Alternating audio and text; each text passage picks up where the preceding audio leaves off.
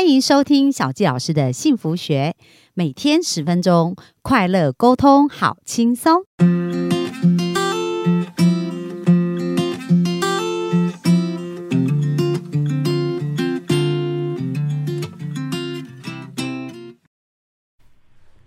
欢迎收听小纪老师的幸福学，很开心又在空中跟大家见面。哇，那我们前几天又聊了很多啊，看到嘉轩非常享受他的职涯哦。那我们就今天呢来聊聊有关于他做的一个测评系统啊，就是 MBTI 这样的一个人格测试。那其实对他在职涯的厘清跟印证也蛮有帮助的。好，我们今天就来聊聊这个部分。欢迎嘉轩。嗨，大家好。那我为什么会想要做这个人格测验？其实也都是。呃，我看韩呃韩综哦，因为现在韩国超级流行 MBTI，对不对？对，就是他们一遇到人就说，哎，你是什么 ESTF 还是什么人格？对，然后我就就觉得，哎，这好像蛮有趣的，我就去尝试去做。那刚好也有跟一个朋友在聊天，就是哎，我们自己做完之后的经验分享。那我呢是 ESFJ 这个人格特质，那他有给这个人格特质下一个角色叫做执事。嗯，执事其实就是。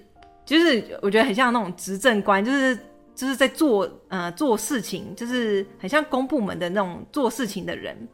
那我就觉得这个人格特质呢，非常适合做从事公部门，因为它里面有讲到说，比如说直视人格的人呢，他的组织力很良好，他喜欢呃工作场所的秩序还有结构。那他通常呢，在那种很有明确啊可以预测的那种层次结构的任务环境中呢，可以发展的很好。嗯。然后，而且他不会排斥那种单调的日常工作琐事，那他不会觉得这是一个挑战，因为他觉得乐在呃做这些需要做的事。这样，对我就觉得哎，好适合我。那难怪我在公部门可以适应的很好。我就觉得说，哦，原来是因为我就从这个人格特质的测验中看到说，哎，原来他有帮我归类说，哦，我我因为我个性上啊倾向什么样的特质，所以我觉得适合做这个工作。所以我就跟我一个朋友在聊我们这个人格特质的部分。那我们就聊一聊，我就发现说，像我这个人其实是没有什么事业的企图心，就是我不会想要当职场女强人，就是我没有一定要我一定要升迁到什么的等地，就我觉得这个不是我职涯的目标，嗯，我就是享受我现在做的那个 routine 工作，我就是去做我该做的事情，然后可以成就一件美好的事情，我就是享受这个过程，我就享受这种层层分级，大家分头工作那种像小蜜蜂的工作，大家分分头行事，所以我那个同事就说。哎，你都不会想要升官哦？我说，哎，不会，哎，我我不想当主管，当主管有什么好？你要管人那么辛苦。可是我那个朋友就跟我说，可是如果今天是你的主管，他赞赏你的能力，他想提拔你，他来问你说你要不要来当主管？这个时候你会想要当主管吗？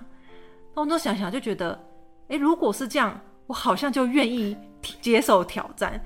我觉得我所以你蛮会蛮喜欢接受挑战。对，我觉得如果我的能力被肯定，我就会很愿意去尝试看看。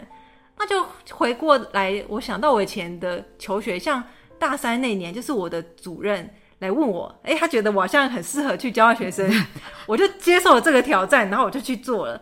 那就像我之前，呃呃陪呃家人推觉得我好像可以做公务员，我觉得哎好，那我就来考试，我就去做了。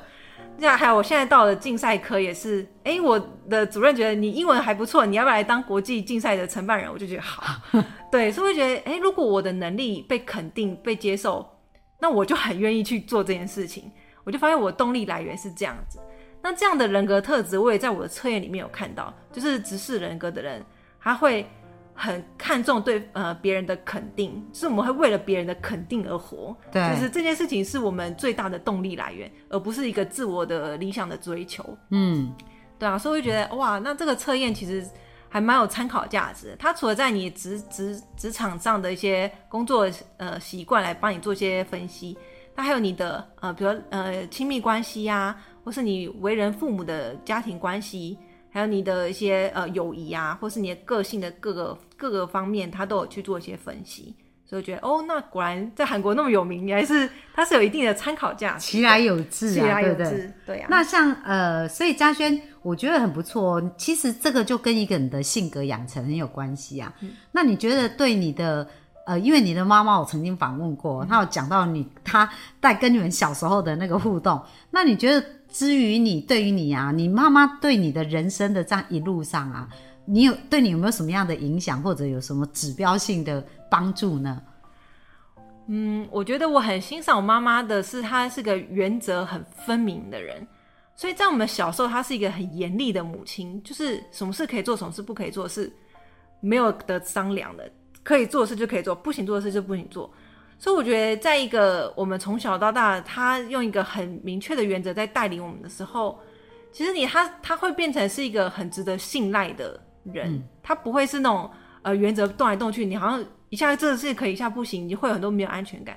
没有，我觉得他给我们很大的安全感，然后你会很信任他做的每一个决定，因为他都是起来有致，他就是为什么可以这么做，为什么他会跟你们讨论嘛，让你知道，其实你跟他讲严厉，就是不不是像有的人很凶啊或什么之类，而是他就标准非常清楚。对，所以我觉得这这个这一个特质影响我蛮多的，因为我觉得我是一个蛮适合被约束，就是。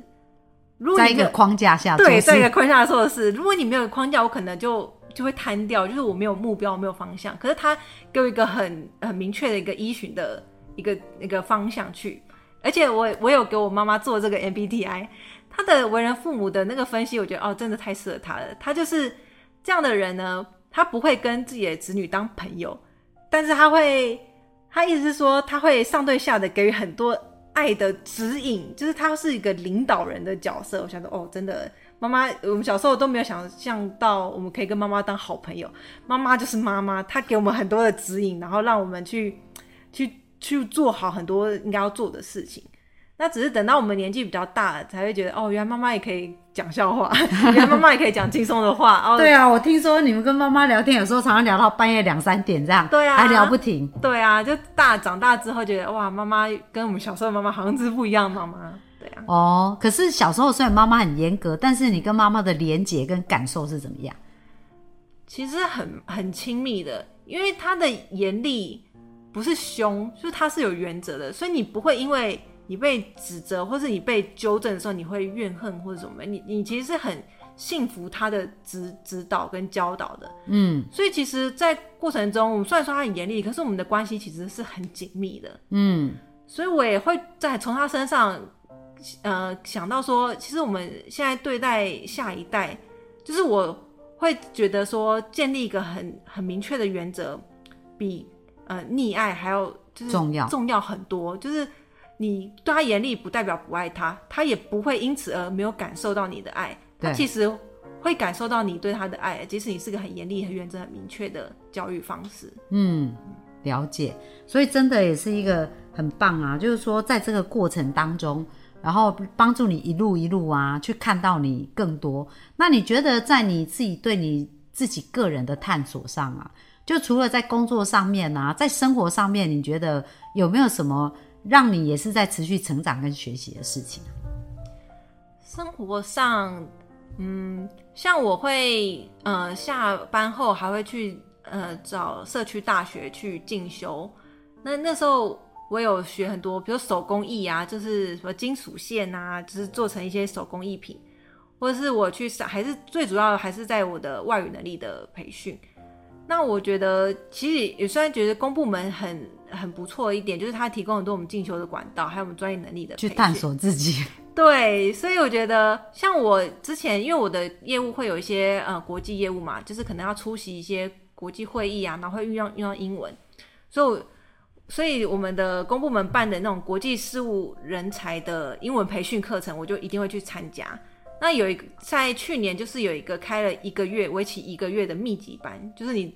你就是在公公司请假一个月，然后你就就去上，就去公假去上课，对，就去上课。那他那个课非常的高强度，就从早到晚，然后到晚上七八点还在还在就是咨询，可以一对一的跟一些外师去咨询。然后我要去上这个呃密集的培训课程之前呢，你还要先经过呃英文的听说读写的测验，他先看到你听说读写的成绩，然后他有定一个 KPI，就是你经过一个月之后呢。整个班级的，呃的这个成绩呢，要进步六十分以上，所以这是它是有一个 KPI 在的，所以我们每天就是很认真在读英文啊，然后就是有从听说读写嘛，然后还有做简报啊，然后呃演讲啊什么的，各个英文的能力都被都有被去训练到。然后经过一个月之后，然后我们再去再去做一次那个测验，所以我英文呃的音检的程度就从中级提升到中高级，对，进步神速。对，我就觉得哇，这是蛮好的，就是呃，他就是帮助我在我一直一直以来想要学习的这一块上，又又帮我再加加强学习。那也因为我有中高级的这样的背景，所以我就可以胜任更多的工作，所以我就觉得，哎，那我觉得这个从工作跟学习是不能中断的。嗯，你不能持续学习是很重要的事。就是有时候你选公部门，大家会觉得说啊，公务员就是铁饭碗。对对，我原来选上公部门，大家都很闲，然后我原来有这么多可以学习的机会，这样子。对，所以我觉得，哎、好像也有很打破以前的一些观念，就不是啊，一进去就是开白烂，我这我就是 进去就等退休，那也没有哎、其实进去有这么多的机会可以去学习，那我觉得还是看人啊，对人你一个人，你如果让你自己停止学习，你就真的错失很多机会去探索更更有趣的人生。对。那其实这也是我们做这个节目《小纪老师幸福学》有非常重要的宗旨，因为各式各样的人在各个环境都有，但是重点是在那环境如何活出幸福。好，然后去享受那个每一个过程。那我觉得在嘉轩身上的确有看到他很享受整个过程呐、而且让我也觉得哇，好有趣哦！就从他嘴边讲出来，你就觉得他的整个生活，他在做的工作，而且他真的是热在工作，然后享受每一个过程。好啊，那我觉得也是给我们的幸福听众一个很棒的一个意向图，就是如何去享受工作。那明天嘉轩想要跟我们聊什么呢？嗯、明天吗？这边不小心大家有没有对公务员的一些那先保密好了。我们呢，明天继续想要知道嘉轩呢，明天呢要带给我们什么秘密，我们就明天线上见喽，拜拜，拜拜。